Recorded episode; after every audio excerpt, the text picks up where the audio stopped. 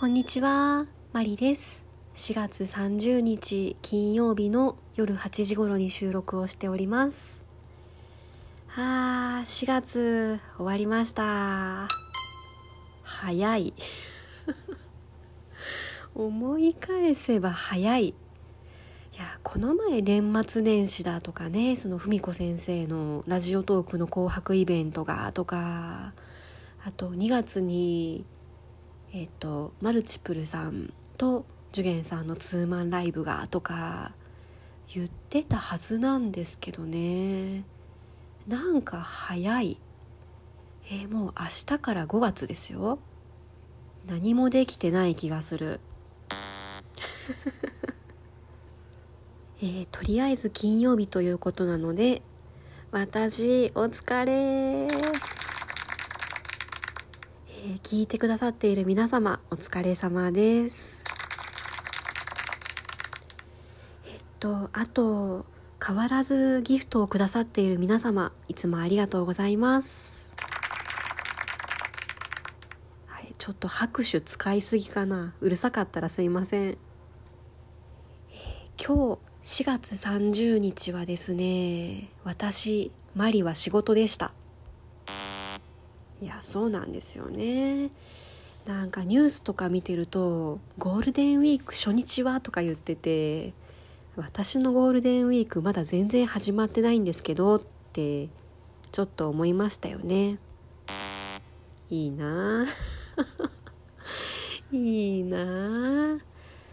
昨日も休日出勤でしたし、今日は今日でカレンダー通りなので仕事に行ってましてですね、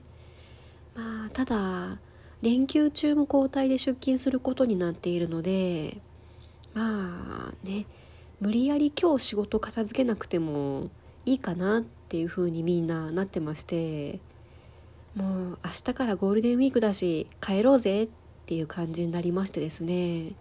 今日は割と早く帰れたんですね。そんなわけで今日家に帰ったのが6時半頃かな。家に着いてですね、で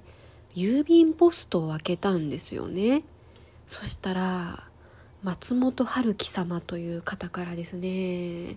ジュゲンさんのステッカーとジュゲンさんの春の弦祭りの幻のチケットが届いておりました。待ってましたよ。配信の方はですね、アーカイブで昨日見てたんですけれども、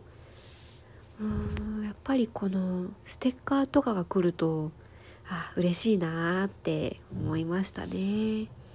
あとこのチケットは幻のチケットになっちゃいましたね。4月29日 FJ's カフェ。本当に8月振り替え公演できたらいいですよね。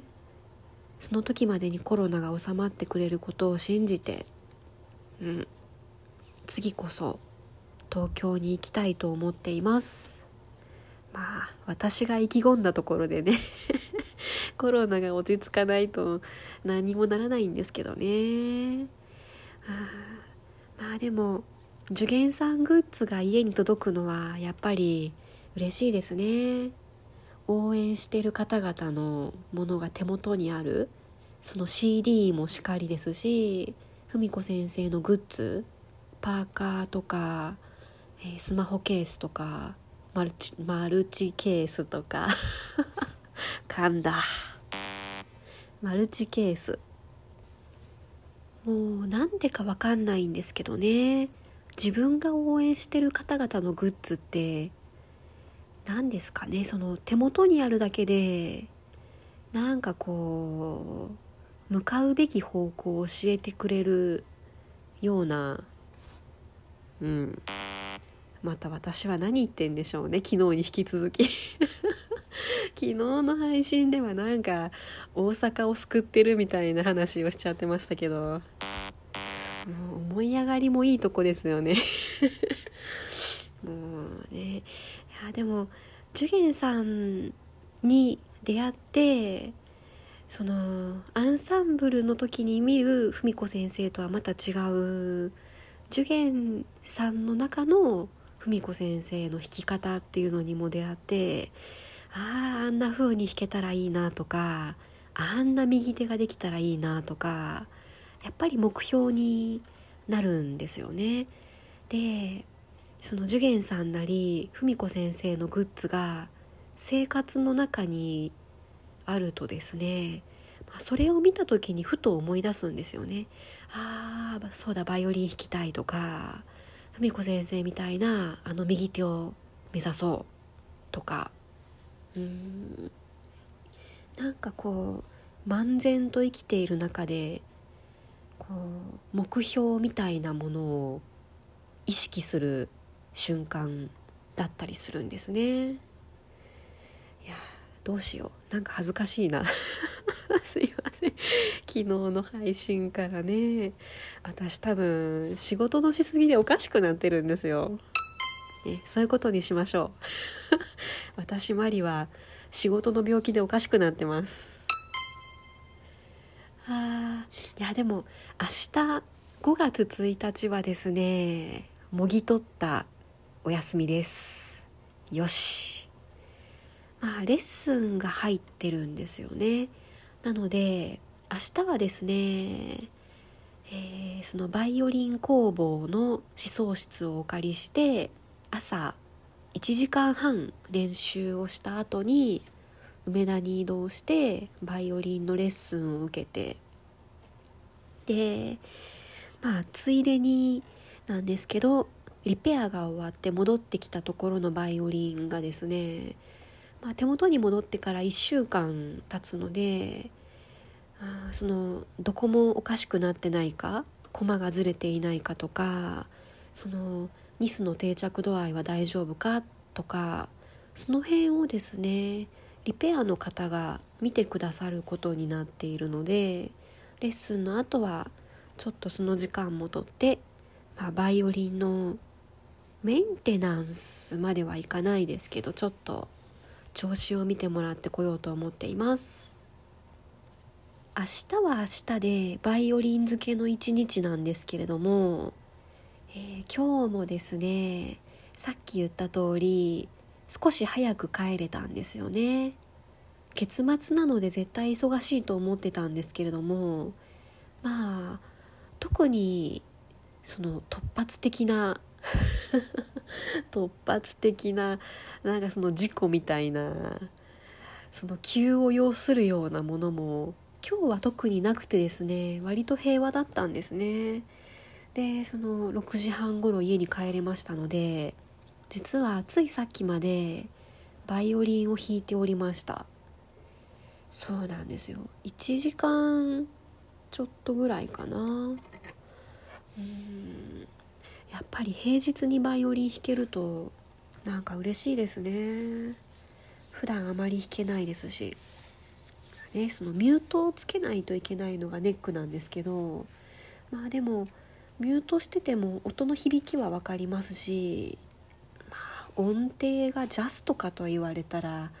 ジャストではないかもしれませんけど、ボーイングの練習とか、あとピチカートとかは問題なくできるので、やっぱりちょっとでも弾きたいなと思って練習をしておりました。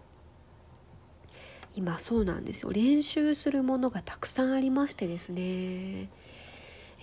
文子先生アンサンブルの方でも